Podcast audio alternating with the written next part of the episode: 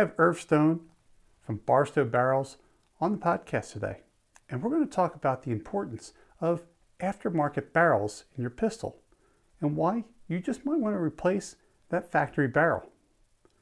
Before I talk to Irv, let's pay the bills. Today's episode is brought to you by Primary Arms.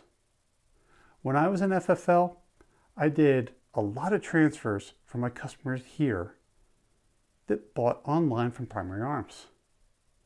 Primary Arms has great customer service and their transfers were always just perfect for me. As a FFL, everything I needed was right there when I needed it. My customers were really happy as well.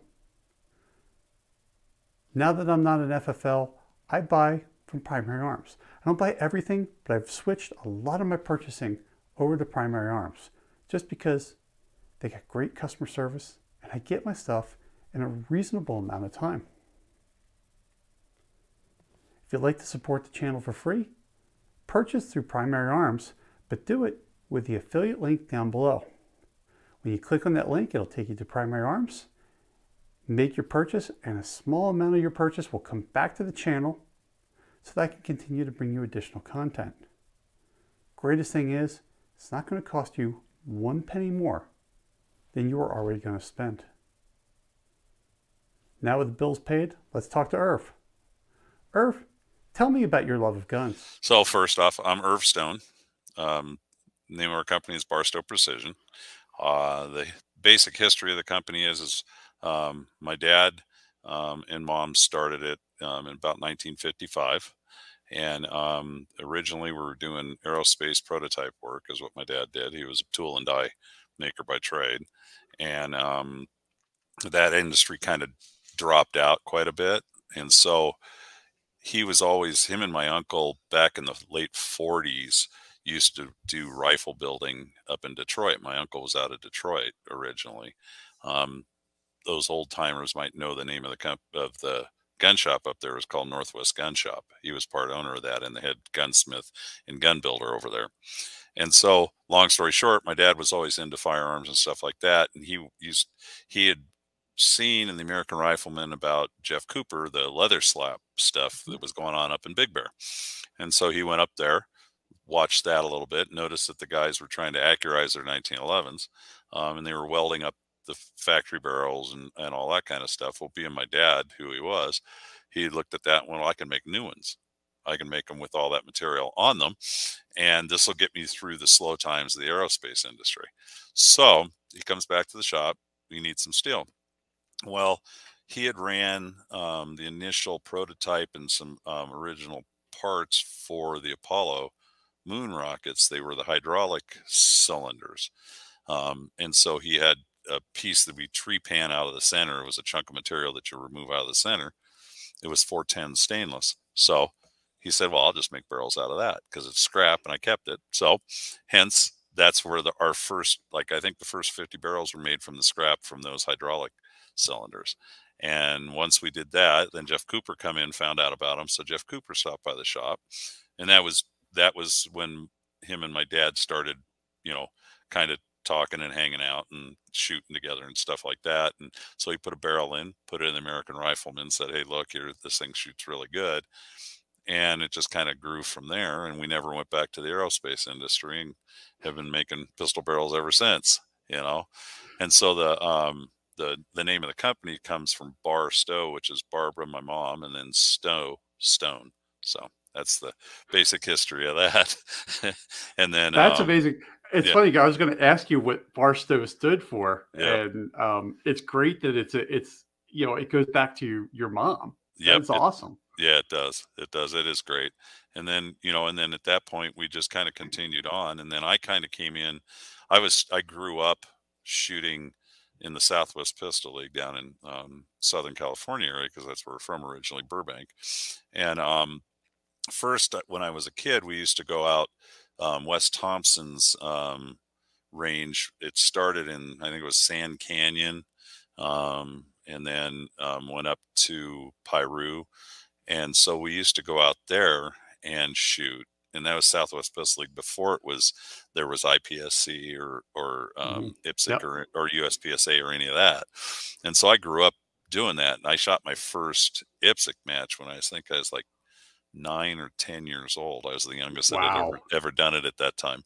And um, so long story short, that's kind of where we grew out of was from from that. And um, that's how I kind of got involved. And then I'd been shooting, and then my dad used to bring me into the shop and make me clean up and sweep up around the shop when I was young, you know. And then, um, you know, back in those days, you could you could get work experience and, and a work permit at, at 14. And so I started working on the shop part time, you know, after school and stuff like that from 14. And then I worked the summers and then just kind of been here ever since, you know. So, But that you know that's really cool because you know I yeah, I've read the history of Bar-Sto, Right. um, and I didn't know that the first barrels were made out of scrap metal from the Apollo program. I mean that's yeah, that that's really cool.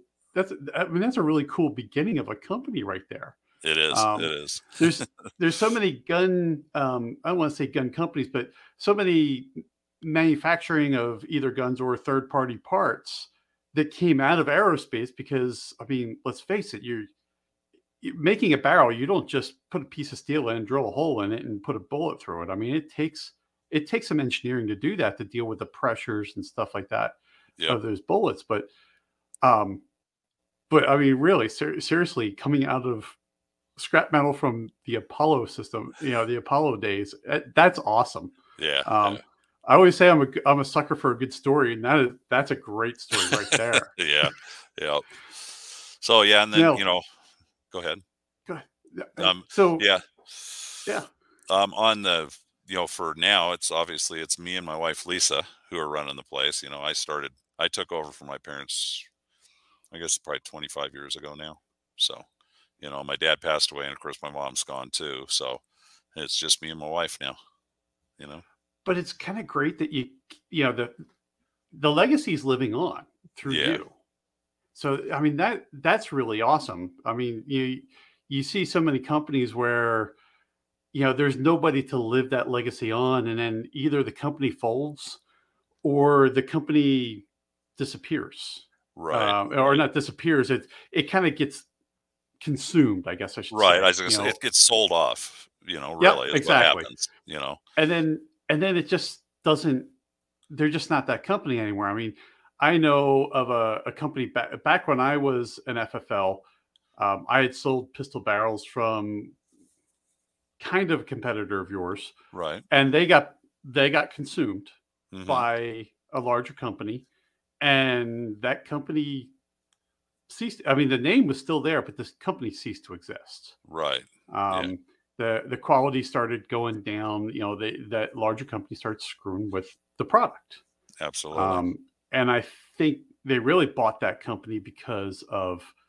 they wanted barrels, right? Right. I, I think they wanted basically that became their their match grade barrels. right for their production pistols probably So, um, when I first ran into your products is uh, also when I was in FFL. You know, I got a call from a, a, well, what would be a customer, where he goes, "I bought this barrel, and I go, went to go put it into my gun, and it didn't fit." And the first thing out of my, mouth was, "You have a 1911, don't you?" And he's like, yeah, I'm like, yeah, just about everything 1911. There's there's no real drop in for a 1911. Um, I mean, you sometimes you can get away with it. Most of that stuff needs fitting. And then um, he brought the gun in the barrel to me, and I, I did the fitting on it. Um, now, your barrels are either match target or semi fit. correct Would you mind going through the difference of what a match target versus a semi fit? Sure, absolutely. Well, we'll start with the semi-fit. Um, basically, semi-fit is we make all of it. It's the you know the Glock Sigs, 1911s, Berettas, Browning High Powers, um, XD series. Um, all of our stuff on our semi-fits are oversized from the factory barrels um, to take up the slot. Because bottom line is, is especially nowadays, unfortunately, um, the factory firearms, um, their dimensioning is a little bit it it floats a little we'll say and so you know so what you have to do is is you you know if you're going to buy, my opinion, you know, if you're going to buy a um, a semi-fit barrel or a replacement barrel, period, it should be better than the factory. It should shoot more accurate. It should be better. Um, so to do that, it's got to fit better. You know, bottom line, if it doesn't fit better, then what are you getting other than maybe a color and some cuts on it? But it's still not any better than the factory barrel. So we got the semi-fit has more material in the factory barrel, but still we try to fit it in between because we'll have, you know, we get we fit everything we make. So we have a we see a lot of these guns come through so we kind of know the the span of the dimensions and we try to hit something that's going to take up the majority of those um, tolerance issues. Um, and sometimes you just they have to they're you know they're going to require some minor fitting usually just because we're trying to hit the you know, we're trying not to do too much, but we're trying not to be too little because then you, you're just doing a sloppy drop in, and what's the point? So the semi fits have a little more material on the locking lengths, a little bit more material on that underlug area, um, and those are usually the areas that require some minor fitting. Now on the match targets, those are completely oversized, wide hoods, long locking grooves, lots of material on the underlug, um, and so that way when you get it, you'll have to machine that barrel to fit the individual weapon, period. Um, you know, we have seen from a couple of the manufacturers some ex- some dimensions that have grown over times in their series of a specific series of firearm and so we've had to increase on our match targets even the amount of material we provide on those so that way you have to fit them because there's been some of those guns that even the match target barrels have gone into which was pretty crazy because we've done a lot of that stuff so you know that's those are the differences between the two um, and like i said before you know if you're going to buy a replacement barrel i think my personal opinion is is that it should be better in a factory it should shoot more yeah. accurate than the factory period um, if you're buying it for you know if you're looking for something that's just bling then we're probably not the company for you because it's not going to drop in you know you're going to have to right. you're going to have to fit it not that our barrels aren't aren't pretty and well finished and you know nice looking. It's just that if you're looking for something just because I want a gold barrel or I want a purple barrel or I want whatever, we're probably not the guys for you because you're going to have to fit our barrels, you know. So we can't put a coating on it before it's fit because the coatings are generally very hard. So then yeah. fitting them makes it really difficult. So hence the reason. Yeah, it's funny because we'll, we'll get to it later, but I one of the things on I think on your um, custom guns mm-hmm. that you say is your your your products are designed to be used. Exactly. Right? Absolutely. I mean, you're when you buy something from Bar-Sto, it's ex- you expect it to be used. I mean, yes. that's why you design the product the way it is. It's not, you know, it's not designed to be a safe queen. I mean, you're dealing with, you know, match grade barrels, and you don't put money into a match grade barrel unless, well, you're trying to get the most out of your gun exactly um, for accuracy. So, and you know, and there is you know the the Gucci Glock days and stuff like that where people are just blinging out those guns. That's great. You know, it, it's it's cool. I mean, don't get me wrong. I like looking yeah. at a rainbow colored barrel, but that's for me. I'm a practical pistol shooter, right? Mm-hmm. I, I mean, I have a very specific need for a pistol. Um, even with you know going through competition, if if I need that gun to go off you know, I need to go bang every time. I need the bullets to go where where I intend them to, to go. yes. Um, and you know, even though um, you know a factory barrel's not bad, not bad, but but there's but there's there's more to be gained out of that pistol by by moving out of a factory a factory barrel. Exactly. There's room for improvement by far. Exactly. Exactly. I mean, you know, there's you know, I think of I think of the old 1911 days. Um, you know, especially like the 1911s that have been well used. They rattle. Yeah. Um, some some of the newer guns. I mean, they've they've built. They're not quite tight tolerances, right? Correct. I mean, in order to get, I want to say reliability out of their gun, they have to loosen up their tolerances. Right. And, and also, um, you know, and also for when they're building the guns. Um, how much time do you, you know, if you're building, say, 5,000 guns a year, okay, well, if you have eight or 10 people putting them together, you can afford to fit Yeah. all the parts. But if you're building 100,000 or 75,000 guns, you don't want them to have to sit there and fit the stuff. You want it, they want them, you want them to literally just put it together, put it in the box and ship it. So when you buy a, a firearm that's from XYZ company that's, oh, this is match, you know, style, but they make, you know, 75,000 of these guns a year. Not uh, so much match. Not so much match. It may say it, but they really, you know, it's Yeah. these are all pre things that are pre-fit that go together. You know, they there's no Yeah. fitting in there. You know, they can't afford to do that in that kind of um, production setting. So Well, and that's a lot of the new guns. Um, and I'll, I keep coming back to the 1911 because the Right. 1911 is is a perfect pistol when you talk about building a gun. Most of the guns that we have now are assembled, yes, right? Correct. 1911 is a built gun, and even the even the modern 1911s that, that companies are still putting out, they're still hand fit. I mean, you get into some of the big gun manufacturers and those guns are they there's they under they undersize everything because I mean everything in a 1911 is is custom fit. They undersize everything so that way they get that production line gun, right? Right. You know, so that way they can get the most of them out of there. But when you start dealing with, uh, you know, tighter tolerances, uh, higher accuracy, production line stuff is just it's just not going to do it. I No. mean, like like you said, there are there's a certain company that we'll just say makes their pistols out overseas. hmm Um, that they sell a standard and a match, right? And the difference between the, it is is they put an M on the backside of the model number.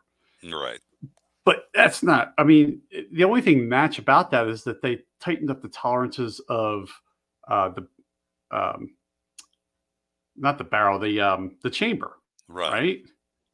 And then they call it match, just because yeah, just because the chamber's just a, a little bit tighter. correct, um, yeah. Now, uh, on your on your pistol on your pistol barrels, you know, well, talk to me a little bit about your chambers. I mean, obviously, you're making match barrels, like actual, you know, Right. competition barrels. You're doing the same thing in your chambers as well, right?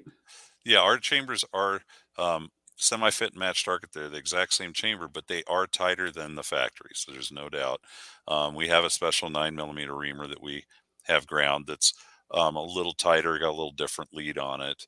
Um, our 38 super chamber is a little tighter, a little different lead on that. Um, 45 is is a match configuration, 10 millimeter slash 40, same thing.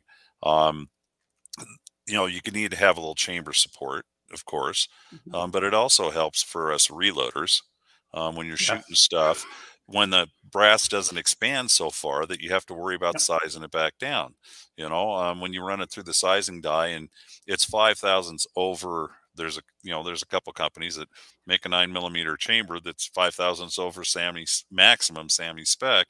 And then you go to size it, it still springs back over SAAMI spec. Well, then you put it in a mid level chamber, Yep. it doesn't fit, you know?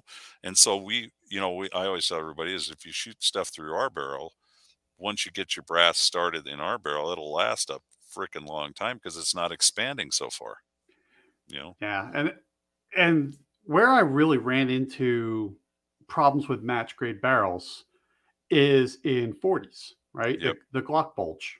I Mhm. mean, the, the webbing in the backside of the 40 is, is a little weak. Um, Glock does not have a fully supported chamber Mhm. and it bulges out the backside of that brass.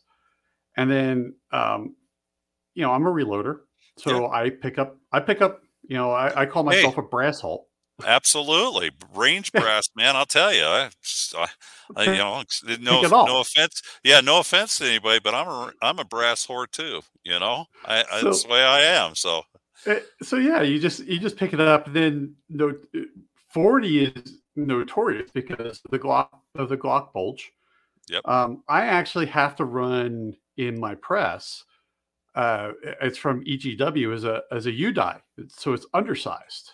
Yep, yep. In order, you know, I I run a I run a Dillon 650, so you know, mm-hmm. getting a full case um, sizing is just not possible in, in a Dillon unless you're you know you have to run them through single stage presses to get them all the way through or roll size them or roll size. Um, yep. So I, so I use the U die that gets as far down as possible and slightly undersizes it.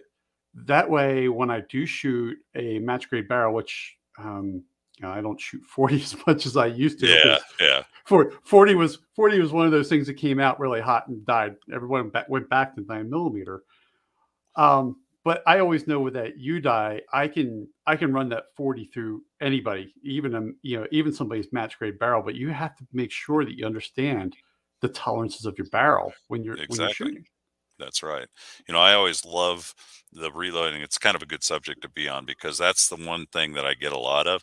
I've been reloading for 35 years and my ammo is fine. It's like, sir, yeah. or, you know, excuse me, but, you know, you've gotten away with it because the chambers and all those factory barrels that you've been shooting are oversized. Our barrel, our chamber is is middle SAAMI spec. That's why you bought it. That's what it helps you with your accuracy.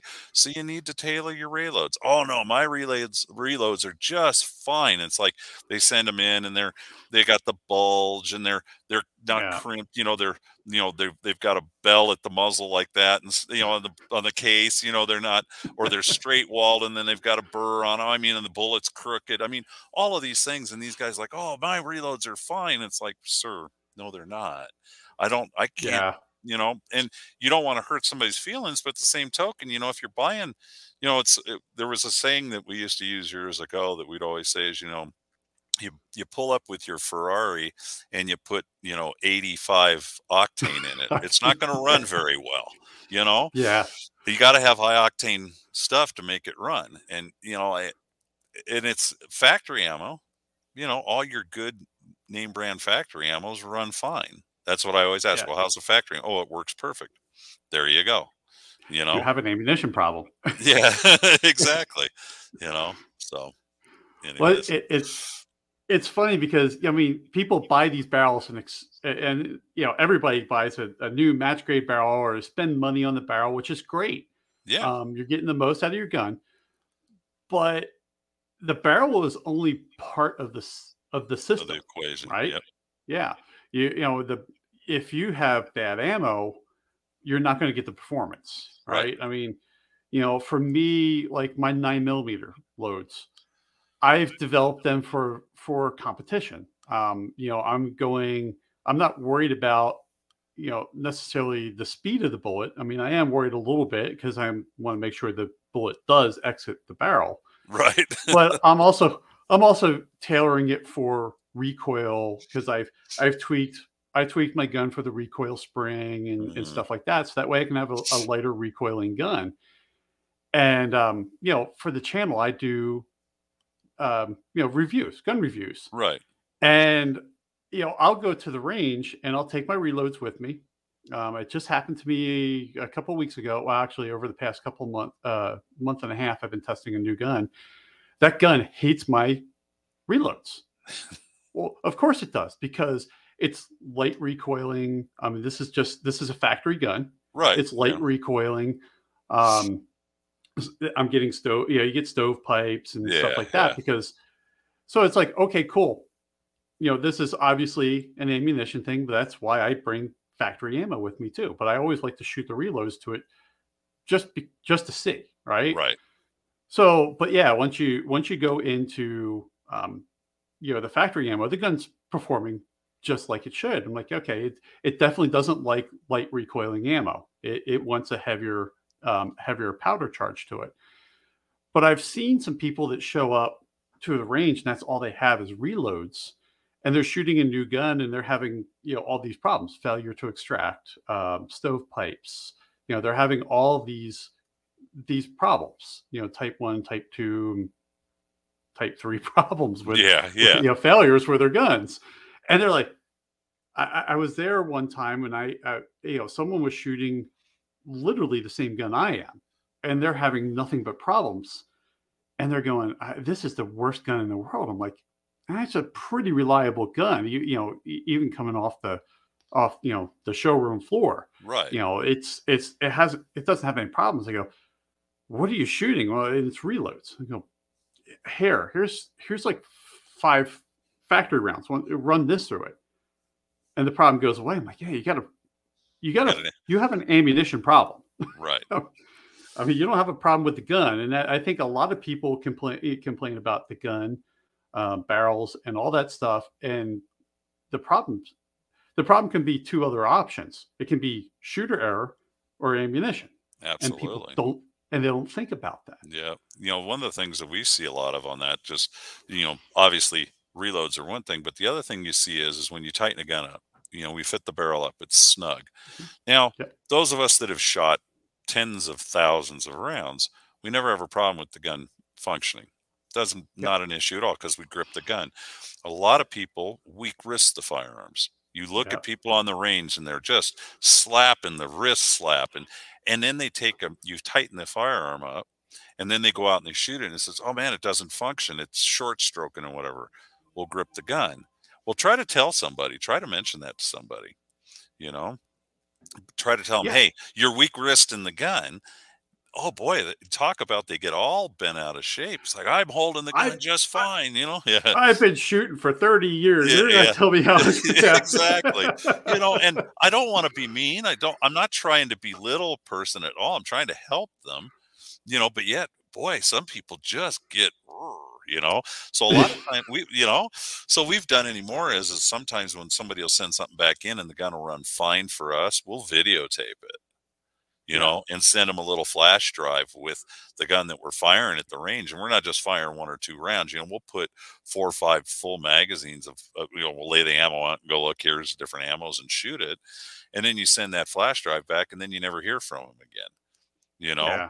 Because it's like okay well it ran for them and it's like I, you know, I try to tell customers, I'm not going to send you a firearm back that doesn't work. Why the heck would I spend the time to fit a barrel, take it out to the range and shoot it and go, okay, it doesn't work, and then send it back to you to have you call and go, man, it's not working, you know, this and that and whatever. Yeah.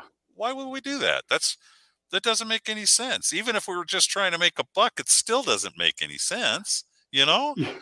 Yeah, exactly.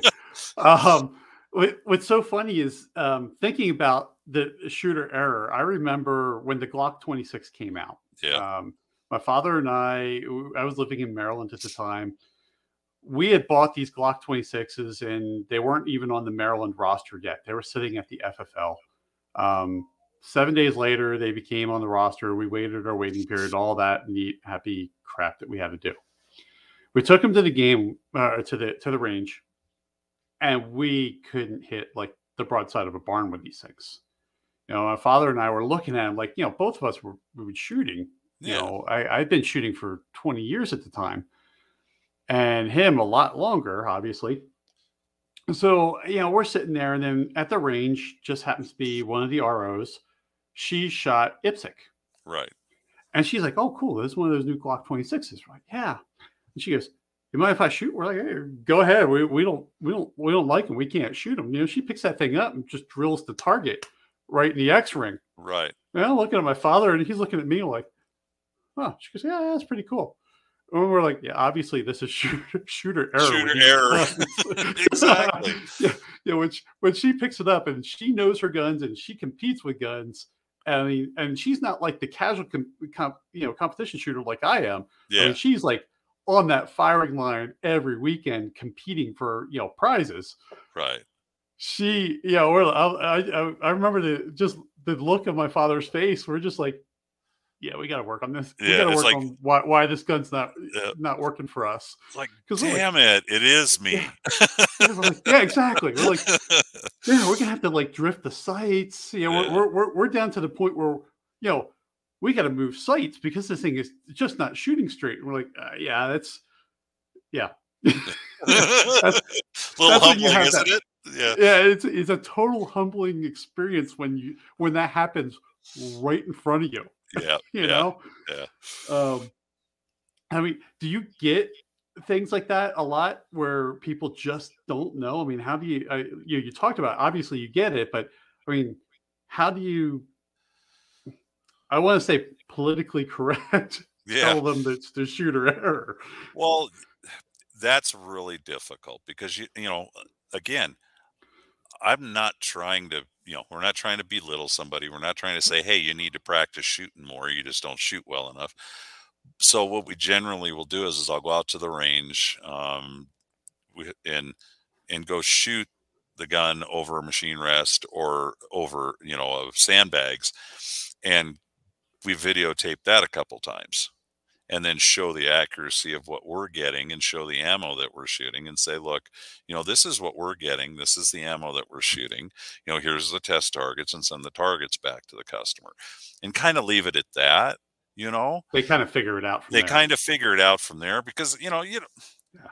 I, not everybody is i always laugh is is we're not all um you know us jerks behind the trigger not all of us are are you know bullseye type competitor shooters you know? We're not like a right. dougie or we're not a you know we're not a robbie or any of those guys you know? We're not any of those you know most of us are not. We're mere mortals and you know all of us shoot differently and and are mm-hmm. don't shoot as well as we you know as some of those guys do that shoot 150,000 rounds a year you know? So you know you you you try you don't want to you know I, again I just we're not trying to you know we don't want to attack or belittle or whatever a customer you know but we want them sure. to know that hey we are providing the product that we're saying we're doing. It does shoot well. It's kind of like here look this is what it does. It really is. And then they kind of figure it out like you said themselves so. Cool. Now yeah we've been talking about reloading right. uh, we've obviously been talking about reloaded ammo through your barrels. Right. What is Bar-Sto's you know official stance? Because you always hear you know from like manufacturers don't shoot reloaded ammo. What what is your stance on reloaded ammo? You know, if you if you reload um, and keep your loads within published um, reloading data, you know stuff that's the reloading books and that kind of stuff. Shoot as many reloads as you want because that's mm. part of it. You know, I'm a reloader.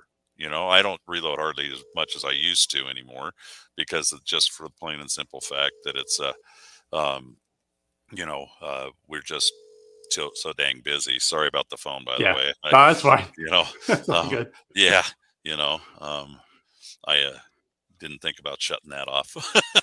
that's okay because when you were talking, my cell phone started ringing. Yeah. I'm like, oh crap, yeah. where's my cell phone? I gotta shut that off. yeah. So, um, but you know, shoot it that's the reload stuff that's part of it. I mean that's really one of the things that you get with us. You can shoot lead through ours. It's okay. Um, you know you can shoot reloads through it. It's okay. Um, i don't recommend i don't officially recommend anybody shoot more than what the published data is but being an old but uh, being an old IPSC you know shooter back from when you know major was 180 um, i won't yeah. tell you that we didn't test you know make power factor with nine millimeter and, and 38 super stuff all the time you know yeah i i mean i remember when it was what was it two 200 or 210 the, yeah. because it was it was gauged off of the old ball 230 green ball 45 yeah. acp loads you know so yeah. i i'm not a i'm i'm more than fine with reloaders you know biggest problem i see is is guys not understanding that um you can light charge a load and blow blow it up just as easy as double charging a load and blow it up. You know? Yeah. They don't yeah, understand. It, you know. It, it. I mean, there's. Let's face it. There's some physics going on inside that gun, right? Yes, there is. Um, and if you don't, if you're not paying attention to what you're doing, it's bad things can happen. I yep. mean, I I know of a buddy of mine. He um, he he he learned to shoot in the Marines. So he's, right. he's from Texas and all that stuff, and then he went into the Marines, and I mean, so he really shot in the right. Marines, and then uh, he does not shoot other people's reloads at all, right? Because he doesn't trust other people's reloads. And I I got talking to him one time, I'm like, so tell me about this stuff. I mean, you you know, we've known each other for a long time. You we've competed with each other. Um, and he's like, yeah, I'm getting to the point where I could trust your reloads, but I remember in the Corps, I was out shooting with a buddy of mine. We are out shooting. I think there was shooting like a 44 Magnum. This guy had. He's out there shooting, and that thing's just like boom, big flame coming through it. And goes, more than normal. And he's just doing it. It's like every shot. And he's like, What are you shooting? And he goes, Oh, these are some reloads I did. And he's like, How are you making them? He Because oh, I just take a little scoop and it scoops the powder in. He's like, You realize you're supposed to measure that, right? Yeah. yep, yeah, exactly. I just I just scoop it in until the cartridge is full. And it's like, oh, so you're compressing you're compressing it on top of that. Oh man, yeah. He's like, he goes, ever since that, he goes, I saw that. He goes, there's no way I'm shooting anybody else's reloads. Yep. Yep, exactly. And you know, I've had people before say I'm shooting really light loads, and it's like, well, do you understand that? You know, you have the primer hole, and if the powder is below that primer hole, and when that primer goes off, it flashes across all that powder, and it creates a detonation instead of burning because the powder is supposed to Yes. burn forward. Yep. So if you flash explode it, it turns into a little explosion and it blows Yeah. and it pops the top of the barrel off it or blows the gun up you know i have a gun in there that i did i was doing some testing on for a company for a lawsuit that i blew up a, a, uh, a glock 21 with our barrel in it we did a compression load on it and it was 11 and a half grains of 231 on a 180 grain Ooh. bullet the first round it first round it held the second round it split split the the top off of the gun blew the slide back blew the pieces. I have it laying in my we have a little area where you can walk in and i got all kinds of stuff out there for people to look at and that gun's there. I kept that gun. So but that was from a lawsuit for a company years ago that they wanted me to um, do some testing and stuff. So that was an interesting one. I had a mid on i was around the side of a building and i fired it and the gun just boom it, it exploded. It's it hit the slide shot the slide all the way back and hit the side of the truck about 20 feet behind me you know? It's amazing you know? So I, I i completely understand what it's like to have stuff go off you know? I've blown i've been an IPSC shooter over the years. I've blown many a magazine base and the bottoms right out of the poof right out of the bottom of the gun you know? So. I had a gun that I sold somebody once. Um, and uh, it was a reloader. right. Well, he goes, Hey, I got to send this gun back to Glock. I'm like, Okay. He goes, he goes, uh, the Glock's, uh, the Glock's going to do some work on it. I'm like, uh, oh, whatever, you know, no problem. Bring it in. He brings it in. The thing is, the, the frame is like destroyed. I go, what'd you do? He goes, yeah, I reached for the wrong powder when I reloaded. Ooh, And this thing went, this thing detonated in his hand. I'm like, his hand was, it wasn't bad, but it was a little band. He had a little bandage on it.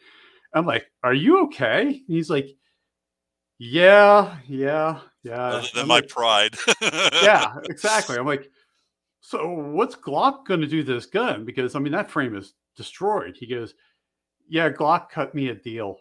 Um, you know, I told him what I did, and Glock cut him a deal for a new frame.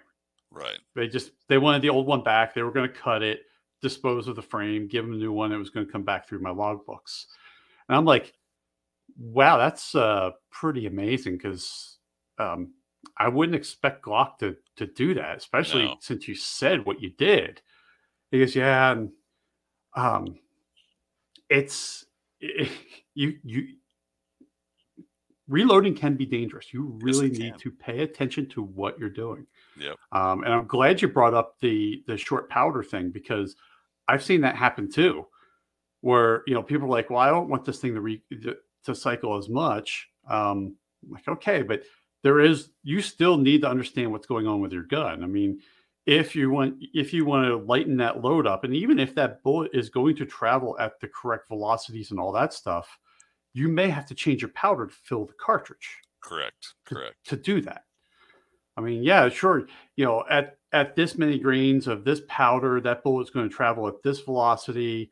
You're within specs, but yeah, you need to pay attention to where that is. where that is yep exactly exactly So- and then you get your squib load guys yeah, I, I had I had a customer. Um, it was a Springfield XDM uh-huh uh, that that he had bought for his kid to start doing competition shooting, and uh, he was at a competition, and uh, the kid squeezed the trigger and got a pop. And went, huh? Tap rack back and boom another one down the barrel right behind it. And I will tell you, I am amazed at that barrel because it, it bulged the barrel. The Yep. barrel did, the barrel held it. Yep. And uh, I, see him like, come in all the time. I like, wow, I'm I am I am really impressed that that barrel held. Yep. Um, we I've I've had quite a few of them over the years. Guys send them in. I don't know what happened. There's a bulge in the barrel, uh, or it or it's you know it's it's got a ring in it or what have you. And so they'll send it in. I'll look at it. You can see right where the bullet hit. I said Yeah. you stuck a bullet. Oh no no I didn't stick a bullet. I didn't have a squib load. Yeah you did. Yeah. You know Yeah, our, you did. our yeah because honestly our every barrel we manufacture comes from a solid billet chunk of material that we machine here in house we heat treat them we magnaflux them so we check them for hardness make sure everyone 100% um, hardness checked 100% and certified magnaflux which is basically check them for cracks 100% check not just a not a one out of here one out of there 100% I have certifications for everything for every part before we start machining it that those are done. And then they go through the machining process. So when a guy goes, "Oh, well there's a ring in it or it's got a crack in it and the barrel, you know, the it, barrel just cracked," you know. And then you look at it, oh. you can see the the, barrel Yeah. didn't just crack. There's a big ring in it. You can see where the bullet hit. Oh no, Yeah. it just cracked, you know, and whatever. And it's like, okay, and then and if the guys are reasonable, we always help them out. But you know, if if you try to sneak something by us, yeah, not so much. I'm sorry, you know. Yeah, just tell just tell me, right? Just, yeah, you know, exactly, because because if you don't tell me, all, all I'm doing is just wasting my time. exactly. Yeah. So, So well, speaking of that, um, now you make everything out of 416 stainless, correct? yes, correct, correct. So why did you choose 416 stainless? Why not, you know, chromoly or anything like that? Um, you know, for obviously corrosion, um, for you know, stainless doesn't rust as quickly or as easily as you know, chromoly or steels. You know, there's Mhm. um, there's a little bit more nickel and some other things that help keep it from from rusting. Um, so that's why we picked the stainless was so that way it's a little less maintenance for the customer. So if you don't clean it, you know, after you shoot it, which I'm very guilty of, I'll shoot Yeah, I am And- too. and bring the gun and throw it back in the gun bag and I won't clean it for a thousand rounds and then go, oh, I guess I should clean that Yeah. up.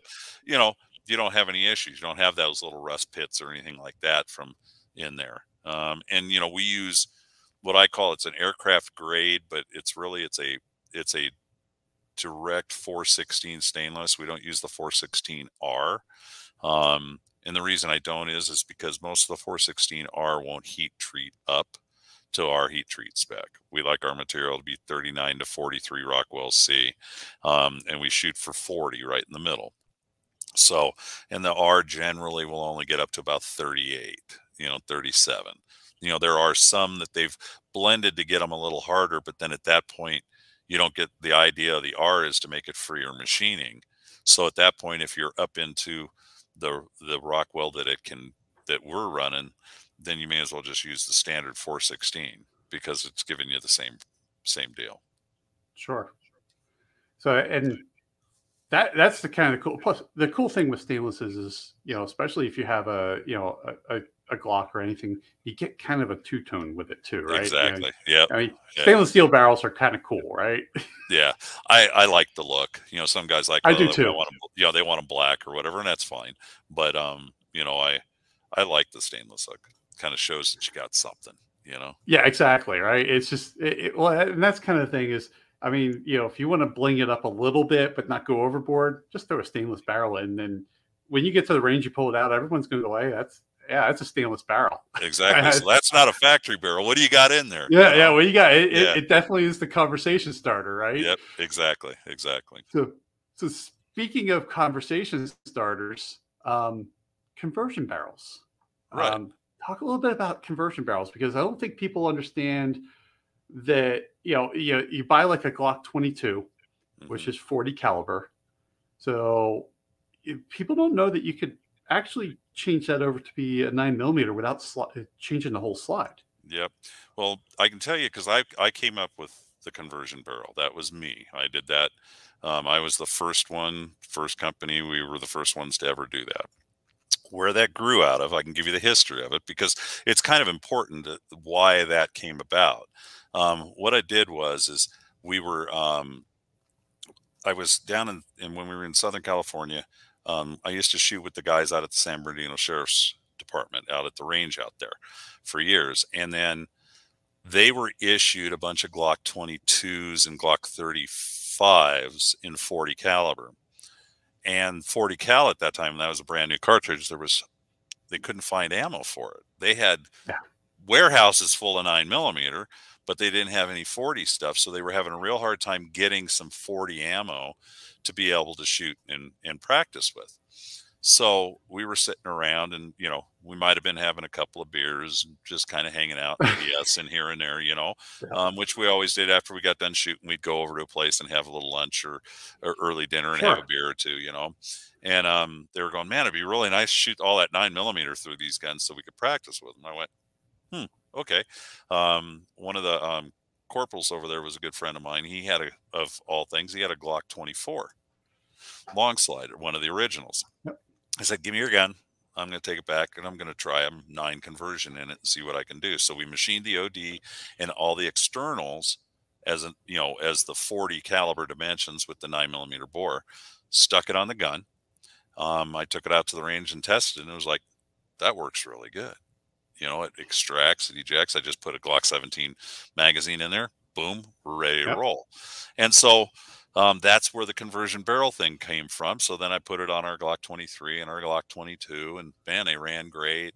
Um, and then we put them on, um, you know, then we were, you know, at that time, and then 357 Sig kind of came rolling in. It was like, oh, I can make conversion barrels on the 40s for that, and so we did that, and then that's how that kind of came out. And then the other conversion deal was um, with the SIG 229. Remember when the when yep. the first group of SIG 229s came in, they were all 357 SIG, no yeah. ammo available. So we were doing 40 caliber replacement barrels. I mean, we sold bucket loads of 40 caliber replacement barrels because they could get ammo for them.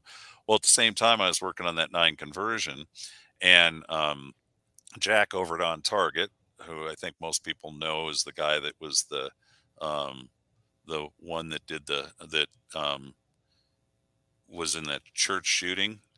Yep. You know, he he has been a customer of ours forever, and um, he called and said, "Hey, why don't you do a conversion barrel for that, and I'll test it and all that kind of stuff." So we did those, and that's we sell. You know, our biggest conversion barrel sales now are the two two nines of all things. So, but um, that's where all that conversion came from. So you basically on everything that's kind of like an external extractor um, in 40 or or what have you, even in 10 if you can get a magazine for it, but that's most yeah. of the 10s you can't. Um, but all the 40 caliber stuff pretty much has nine millimeter has a nine millimeter, you know, clone or or partner, so you can just use their magazines in it. Um, you can do that conversion on. So we sell a lot of those. We do a lot of them. So. See, I look at conversion barrels because um, like I said earlier, I, I was one of the ones went from nine to forty and then yep. back to nine. um, but at the time, I was still in the Glock world. Right. Uh, I shot a Glock. I, I when I turned twenty one, I bought a Glock seventeen, um, and that's right. when I started doing competition shooting with that gun. But then I went, you know, I wanted to go up into the forty world, so I got a Glock twenty two. Mm-hmm. And at the time, I was doing traveling for work and things like that. So you know, at night I would just go find a gun range and you know I'd just go burn some ammo and um, I remember going, "Hey, they, there's these conversion barrels. These are really kind of cool because I can shoot cheaper nine millimeter through this Glock 22 when I'm out on the road, right? Yep. And then when I'm done, I can go back to my hotel room, clean it up, just put my 40 caliber barrel back into it, and there's my there's my carry gun back. And that was just like the coolest thing. So I'm like, when I first bought it, I was like, is this really going to work? You know, I mean, I get that we're only talking about a millimeter difference, but I mean, and uh, that thing was just eating that nine millimeter ammo up because it was great. It was that Glock 22 is I still had the magazines for my Glock 17. So I just had all the nine millimeter mags and I just run right through the same frame. Yeah. And the slide's a little and heavier on those. It shoots it a little softer, you know? Yeah. I like this is this is really cool. You know, when when this came out, this is this is like the best of both worlds because you really have two guns, and all you need to do is swap out your mag and your barrel. Yep. And you got a whole new gun, but it's still the same gun. Yep. exactly. Exactly. So that so. was that. That was just the coolest thing when you came out with that. I I, I had it, it was one of those things I went. I had to have that. I, just, I, just, had to have it. Yep. Yep. Um, and uh, it it's at the time it solved all my problems. And then yeah. I left the Glock world. And it was funny you mentioned the 229 because um, I've been banging excuse me, I've been banging away on computer keyboard since I was real little. And carpal tunnel's now kind of a thing, right? Yeah. So Glocks are not ergonomic. Yeah. um, uh, so I went love love love Glock for what it is, but definitely yeah. a um, more of a brick than a you know ergonomic yeah. gun for me, anyways. You know, uh, for me as well. And then uh, so I went to the Sig world, and I went to the Sig two two nine. Right. Unfortunately, uh, they were in forties then. Um, but yeah, I remember the the the whole thing with you know because that was the Secret Service gun, right? The two two nine was. Yep. The Secret Service wanted it in 357 SIG. Mm-hmm. So that's how it came out. Um, and then later 40 and then even nine millimeter. Um, yeah but it was just really cool to see, you know, that was just a completely new thing. I mean, I didn't even think about it because I, I remember going, well, you know, I, I know a 22 is just a 17 with a 20, you know, with a 40 caliber slide and barrel. I was thinking, I'll just buy another slide and barrel. But then I saw the conversion barrel. I went, oh, that's even that's an even better solution. Exactly. Exactly. Plus, it's a it's a match grade barrel. You know? yep, yep. It's a, that it's a better helps. barrel. Um, and then also at the time I was also casting. Well, you right. can't shoot. Well, you can. Trust me, you can shoot cast bullets through a Glock. It doesn't go very well, right? It just no, it doesn't no. work out. Yep. And that was the greatest thing about your barrel is that now I can shoot cast bullets mm-hmm. through it. Yep. You, do you know the was, reason? You know the reason why you can't shoot cast bullets through the Glock barrels? It's the rifling, the hexagonal rifling, isn't it? It's actually the coating on the inside of the barrel. Oh, wow. What happens is, yeah, it's very interesting. This is one of those things that you've over the years you learn, you know, back then why are they why are they rupturing? Why are they they popping and, and doing all that? Well, what happens is is Glock puts a very hard coating on their barrel really hard. It's a nitride. It's done over, you know, it was done overseas at the time. And when you fire a barrel, pistol barrel, expands and contracts. Mm-hmm. It expands and contracts. Well, that hard coating doesn't expand at the same rate that the material on the inside expands. So what it does is ah. it does ah. microscopic, very microscopic cracks. And then as you shoot lead, that lead fills in those microscopic in. cracks. Yeah. And then eventually it destroys the integrity of that. They were using that coating to help hold the barrel together because un, underneath that is a very soft material. And eventually it would expand and then go and break. And that's yeah. how, that's where that, that's why they, no lead in there. Yeah. So the lead was basically filling in the cracks. Then with the pressure of all your other rounds going through, it was basically acting like a wedge. Correct. Correct. Wow, I, I did not know that. That's yeah. See, you always say you learn something new every day. I that's something I had no idea about. Yep, yep. Um, that's where um, I was. I kind of was involved in some of that stuff, so I kind of knew. You know, I was I was brought in on the fold on some of that, so that was interesting. That is, yeah, that's really cool. Um, well, while we're on the Glock subject, okay, why is it important to know whether you have a Gen Five slide or a pre-gen 5 slide when you order a barrel? Well, we'll start with the 9 millimeter version stuff. Basically, okay. um, the Gen 5 Glock 17, Gen 5 Glock 34s have a cam that is different that's basically the same as a Glock 19. They basically because there's two sizes of cams on on Glock barrels generally. There's a small cam which was used to be for only their compact guns. And then there's a, a big cam, which is a wider cam. um, for the full size guns, the 17s on up.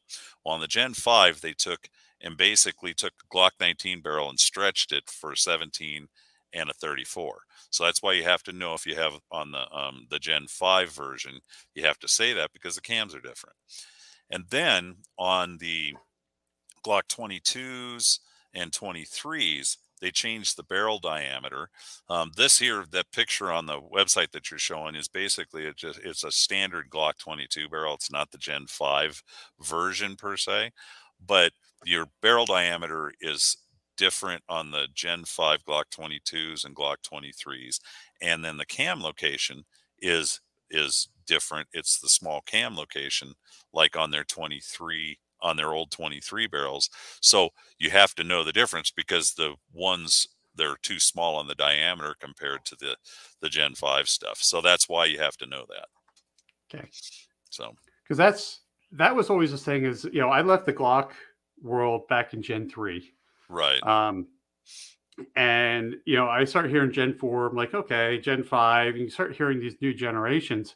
And then now all of a sudden at Gen 5, I'm like, you know, since I've I've got to catch my knowledge up, why is it what did they change that now suddenly you need to understand, you know, you have four generations of Glock, all the same barrel, then suddenly there's now a Gen 5 Yeah. barrel. And and it's like, you know, Glock is really good at standardizing things, but it's like, yeah, what I, they I, update? I I can't I haven't figured out why they did it. You know, I'm sure I would guess because Glock's very money conscious and manufacturing efficient. So I'm assuming that it has something to do with that. Um, I, you know, I'm not sure what because I understood the 17s and the 34s because they could just make one length barrel and then cut it off for the 26, um, the 19, the 17, and the and the 34. I understood that. That made sense. What I didn't quite understand was when they did the 23 and the 22 and they changed the barrel diameter and the cam location on the 22 and then also kind of the barrel width and locking groove and some of those things i didn't i i haven't quite figured out why because it doesn't the barrel diameter fits in with their their um, long slide um, 45 but and the glock 36 but it's not the same caliber it's a 40 caliber bore. It doesn't fit with their 20 their 20s um, and their long slide um, 10 millimeter guns at all or their 29 so i don't know i'm not sure why they did that. Uh, it, i'm not sure what that is because that's kind of like boom here's a complete oddity in a whole area where you could have standardized you know so i don't Yeah. know i have i have I, i'm not sure why they did it it doesn't it doesn't make it any better you know it's not Well- it's just different maybe maybe they they did it just to force the aftermarket to catch up with them on something. maybe i mean it could be I- you know i mean it's it is glock you know I mean, yeah, that's the one thing that Glock. Um, that's the one thing with Glock is it drove an entire aftermarket community to the point where you can have a Glock and not have one Glock part in it. yeah yeah Um, really that's true. I mean, they just they drove, and that, it makes you wonder if every once in a while they just throw something out like that just to screw with the market. yeah. Go, "Haha, guys, yeah, figure Yep, figure sit- this one out. yeah sitting back going ha watch this you know? Yeah, so which is fine. I mean for us it's great. It's easy because we do Yeah. everything here in house for a lot of these guys that import or have stuff made from a shop somewhere else and then bring it in maybe do a couple of final machining cuts and then call it theirs it's much more difficult to get the shop that you've got running your stuff for you yeah, hey, we need To you to change, yeah, to retool and change this. For Yep. us, I just go over and go, okay, I'm going to punch it into the lathe. We're now doing it 610 diameter. Okay, we're moving a cam here and call it good. You know, it, it it's it's not a it's if you're already in production with that kind of stuff changing a few of those dimensions for us is not a huge issue you know um if we have to retool and do a complete whole new barrel that's that takes a lot more time but right. um, some of those minor dimension change or things like that aren't too bad. So Now you said it a couple of times, and I know the answer, but where is here? Where is here? Here is is Sturgis, South Dakota. Um, we, we all your products here. are made right behind you there, right? That's right, right behind me and over here. You know, so um, yep, we got a we got ten thousand square foot, um, and we got you know quite a few. Um, you know, we we pr- primarily use Haas machines, um, and then we also still have manuals strewed throughout the shop here and there for doing different operations. Do all of our rifling in house, um, all of our gun drilling, honing, and all that kind of stuff in house also. So awesome. Now, other you know, we took up a lot of time talking about barrels. Right. But other than barrels, you also do some gunsmithing services. Yes. Yes. Would you mind um, talk a little bit about those? Sure. Sure. Um, we pretty much, you know, a lot of the stuff that's on the Glocks you know, I started with 20 some odd years ago. We'll just say grip reductions. Um, there was a guy that um, was a good friend of mine. His name was um, Aaron Harris.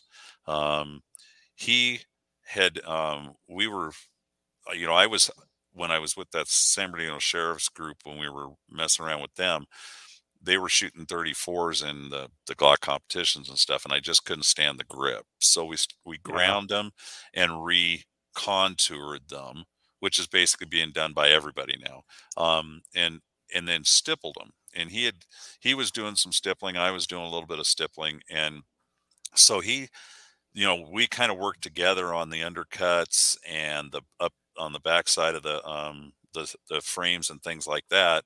And so I've been doing, you know, I took I was the first one to do this kind of stippling and in a large scale. In other words, I took them to the shot show and showed them and everything. So really, Aaron is kind of the one that did that started a lot of it, and then we kind of took it from there. And me and him worked together on on changing some things and doing some stuff, and then it's just grown out to where everybody's doing it now. Um, so for the Glock stuff, um, you know, we did the double undercuts and and and those kind of things, and did the stippling and all that. Um, and then, of course, we did trigger work. Back then, there wasn't any aftermarket triggers or any aftermarket yeah. parts and pieces, so we just would modify and clean up and put we put over travel stops inside the frame, you know, and that kind of thing. And then came up with the idea, let's do some triggers, make triggers that are that are flat and those kind of things. So that stuff's progressed there. Um, so, but we'll do just about anything on the Glocks that you want. You know, I mean, low mount sights, cut RMR cuts, or you know, dot cuts. Um, yeah we'll do you know we'll do porting in the slides. We do some fancy cuts in the slides. I won't go too far because it makes it it doesn't make it mm. shootable. It makes it look good but yeah. it makes it shoot like my opinion it makes it shoot like crap. Um, and then you know we do obviously we do all the sig work. Um, we use we primarily use Grey Guns um, trigger groups okay. um, on the sig on the sig stuff. Um, and of course sights low mounts and things like that. Um, xds I came up, you know, Daniel from Powder River is a good friend of mine. Um, and I use his triggers, but actually that was my trigger because he used to work for me for a year, and we kind of came. I used to call it the shark trigger. I'd weld up the back of a of a steel of the the of factory steel triggers and then recut it and flatten it and all that.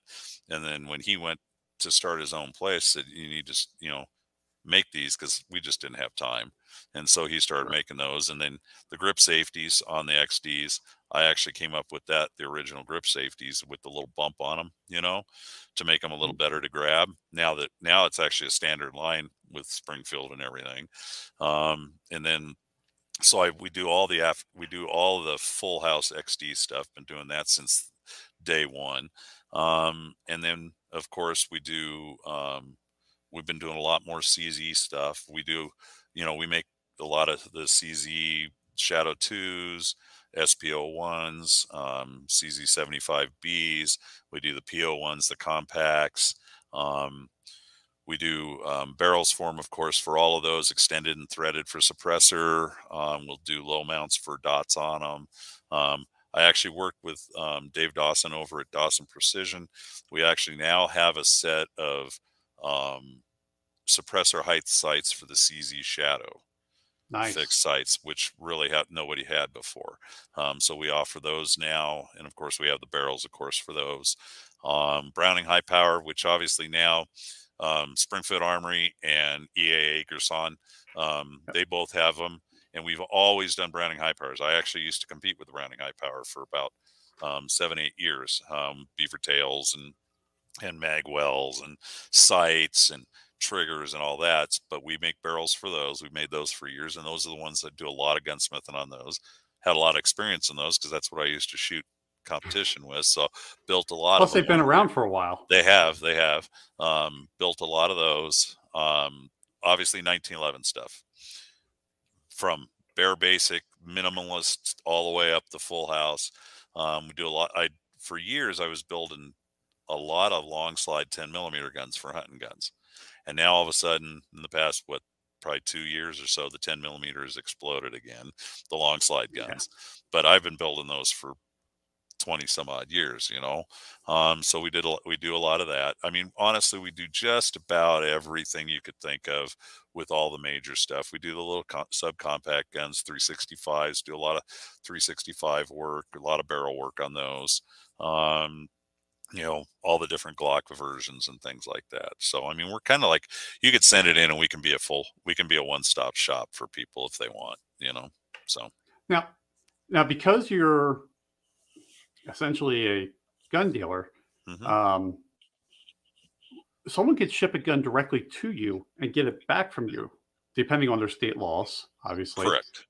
Mm-hmm. Um, federally, that's that's you can do that because you're a gunsmith and you're doing Correct. gunsmithing activities on that gun. Right. So, um, and I saw on your web page earlier today that you have a whole nice uh, description about how to send a gun in um, and to make sure that you send a gun lock with it. yes, please. that was uh, for people that don't understand how annoying that is. Um, yeah. Especially as as an FFL, uh, when I was an FFL, getting a used gun in and having to pull a gun lock out to give to someone because the ATF said I had to do it. Yep. um, yep I know. And it doesn't uh, have to be on the gun though. You no, it does not. It just, just, throw it in has the box. To be there. yep. Just just throw it in there. And, yep, yep. and uh, definitely make sure everybody's life is a little easier when you do that. Yes. Um, so about, I mean, I know this is a hard question to ask, uh, answer. About how long does it take you to do a turnaround? Let's just say a barrel fitting. Um, depending on how busy we are, of course, how many guns we have backed up.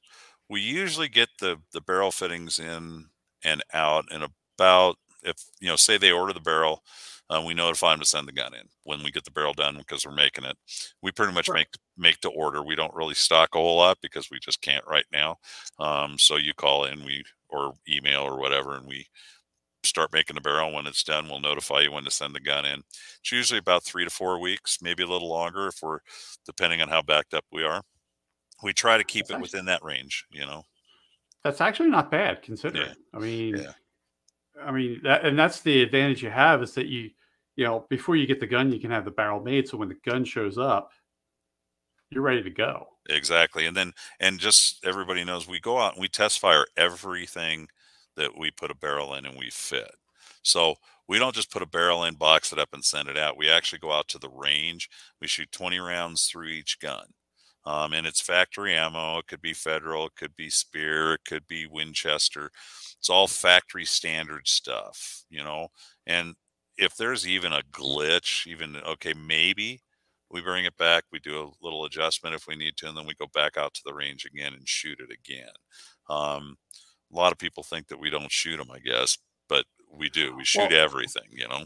And I don't think people really understand that about gunsmiths is that if you have a gunsmith that won't fire or does not fire the gun that they do work on, that is not the gunsmith you want to work with. Absolutely. Absolutely. I, mean, I get that all the time, which amazes me. And obviously amazes you too. You, well, did he shoot it? Well, no, he just put the barrel in and gave it back to me. Well, how do yeah. you know it works? You yeah, know, exactly. I mean, I mean, really? and, and, and, and then, well, you look at it and it's like, okay, well, they they screw the barrel up when they fit it, and yeah. and then it's always our fault, you know, uh, most of the time, yep. you know. So yeah, it, and that's the that's the problem that a lot of us go go through. I think that that actually take stuff out and shoot them and test them and and things like that. You know, we don't want to we don't want to take the gun, fit it up, go through all the work of going out to the range shooting it, come back, and then send it back to the customer, you know, and then have them go, oh, well, it's not working now. You know, Yeah. I, we're not, that's not what we're in business for. We want you to take the gun. And I love hearing from the customers, but I would love, we send them the gun back and never hear from them again on that gun because it's working fine and no It's issues. great. Yeah. Yeah. You know, that's Yeah. the, that's the goal. That's what we want to do. You know, doesn't serve anybody any purpose of us sent doing a, you know, half-ass job and then, you know, then having it go, okay, well, you know, or it, it's not working. That, that doesn't do any good, you know? So, Yeah, because and, and that's, I mean, that's the difference between you know Billy Joe Bob's gunsmithing, you know, next door neighbor gunsmithing um, on the kitchen table versus an actual gunsmith is, you know, unless unless you're moving sites, right, and then even then you probably still want to test fire just to make sure that sights are staying on the slide. yeah, um, it's you want to get that you want to get that gun out there and operate because you know it, it- one of the first rules of gunsmithing is is that you never release a gun that you yourself would not shoot. Right? Absolutely. Absolutely. I mean, how do you know that gun is safe Yeah. and and works yeah. and all that stuff? So you want to make sure that you know if you're going to get work done, make sure you do your check check out your gunsmith. Yep. Um, and that's kind of the advantage with with you you know being a gunsmith is that again depending on state laws i can ship you a gun directly and i can get it back directly i don't have to go through my local ffl and pay transfer in and out Correct. Correct. Yep. so And so- the biggest, you know, the biggest issue for everybody, I think nowadays, really about shipping the gun is the cost. You know, because Yes. a handgun has to go next to air. Unfortunately, it does, um, and we can't get around that. And we've get a lot of people. This is something probably should touch on real quick, just because we get a lot of people that send their guns in through the post office, and they're not FFLs. And technically, that's Nah, against the do- law. You can't Yeah. do that. And no no yeah, and so the post office, we have a mailbox out front. You don't know how many times we've had a gun stuck in the post office in there in a in a in one of those little boxes, and they just stick it in the mailbox, close the door, and go on because the person delivering it doesn't know, you know. And it's like they're lucky we're in South Dakota out here where that nobody really pays attention to that stuff, you know. so i got a i got a funny story about that um, you know ffls can ship postal service i mean Right. I, when I, I i that's actually how i did a lot of outbound tran- transfers because it was cheaper to pay my transfer fee and pay the postage than it was to go down to ups or fedex to ship something next day air Right. well I, when i would get guns in um, a, lot, a lot of times i would get like police trade-ins and stuff like that Yeah. there's one place that was right after um, sandy hook so you know the gun industry went nuts Yeah. um, you know, that was like literally if you were a gun dealer on January 1st, if you had a gun on your shelf, you would never buy that gun again because you found the gun that literally nobody wanted. Yeah. Um, so I had, I was, before Sandy Hook went off, I had found a, a place that was doing, um, uh, they were doing trade outs hmm of Glocks. Um, you know, they were big, they were big, they weren't really a distributor, but they were just a really big dealer. So they were doing part of their trade outs was that, you know, they would sell the agency the new gun, but they would get the old ones back. And then, you know, they'd sell them back as, you know, trade in guns. So I was getting these Glocks in and then um, got a great price on them. They were coming with three mags. Um, so it was an awesome deal. And then Sandy Hook went off, and then all of a sudden, everybody went nuts for buying everything. Um, I was selling these on an online auction, and uh, you know, I was getting calls. I was getting calls from dealers like, "How, how can you, will you do a dealer dealer sale?" I'm like, "Yeah, sure." And they're like, uh, "How many would we have? Could we get?" And I'm like, "How many you want?" And they're like, "Can we get 20?" I'm like looking on distributor, going, "Yeah, I can do that." Yeah. I, so we had to have a talk with our with our our uh, our letter carrier because I had an order of forty Glocks come in in two flat rate boxes, and they're just sitting on the mailbox. And and you know we live in a neighborhood of uh, what's there like two hundred houses here, right. and the mailbox is on the other side of you know the neighborhood here, so it's not like I can even see them. Yeah. And we're like, hey, um, now that they're supposed to send them signature signature required. Right. Um, they didn't.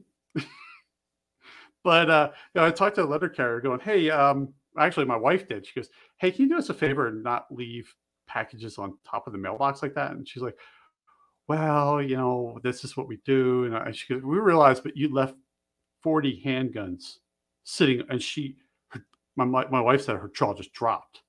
Like, what? Yeah. yeah, my, my husband's a gun dealer. Um, and she's like, ever since then, our letter carriers like they, they would bring packages to the house. If To it the house, ever yeah. looked anything, unless it had like Amazon on it, they were they were bringing it to the house. yep. Yep. um, but yeah, it, it's yeah, people do not ship through the postal service. You can get in trouble fast because when you ship, you can ship a long gun through postal service, Exactly. handguns. Correct. And correct. then as an FFL, when I would do ship guns out, you have to declare that there's a Yep. firearm in there if it's That's a right. pistol. And there's a special form you have to fill out for that. Correct. Correct. You do not want to get in trouble with a postal inspector. No, no, you do not. Um, not at all. Because because not only are you now in postal viol- uh, regulation violations, you will have all other kind of agencies that want a piece of you at that point. That's correct. so- That's correct. Do it right. That's it. That's it. when, you, when you ship guns uh, guns to Earth, make sure you do it right. Please, please. so so Irv, how can people find you? um, you can obviously you can call us um 605 720 4000. Um, you can go to our website. It's the old school www.barsto.com. It's an old one of the originals.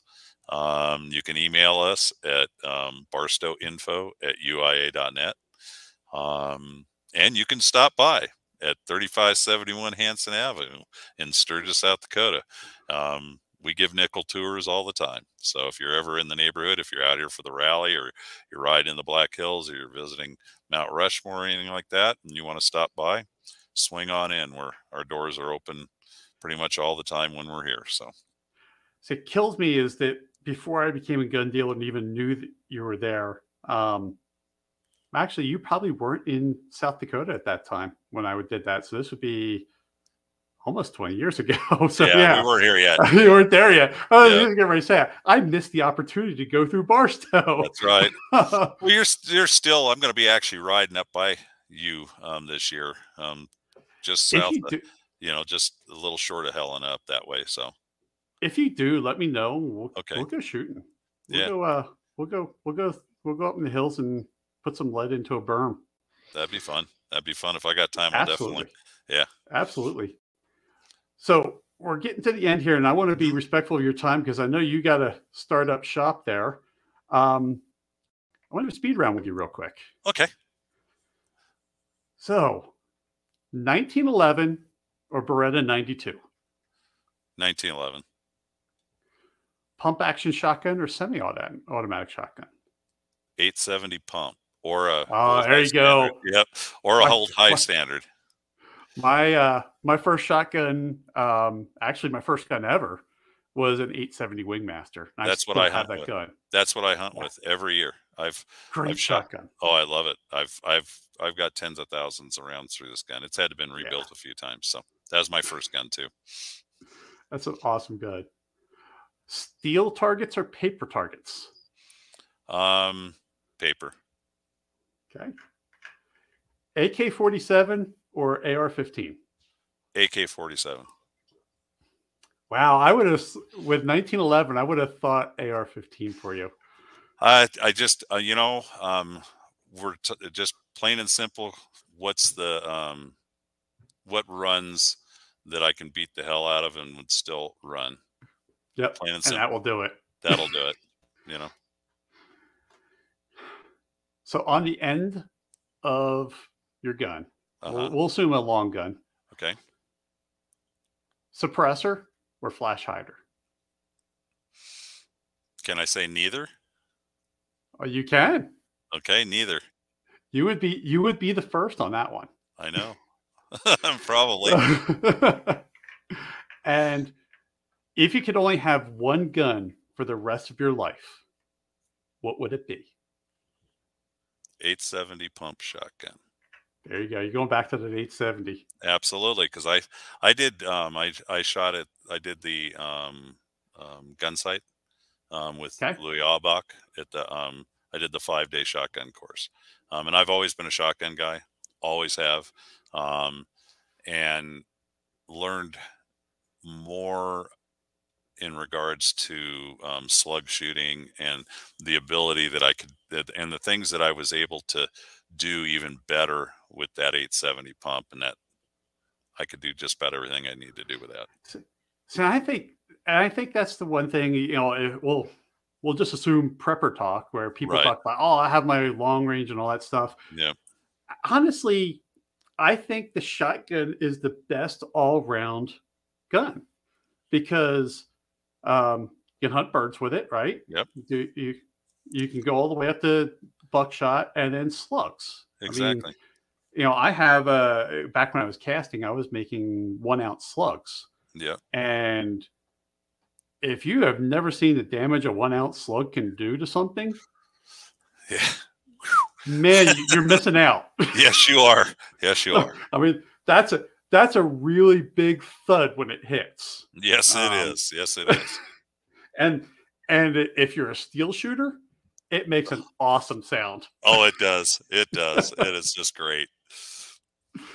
So, Irv, thank you so much for taking time out of your schedule to talk to me today. Oh, Um, you're welcome. For those of you watching and listening, I'll have all of the links down below, and then Irv's phone number down there in the uh, in the description, so that way you can get a hold of Irv.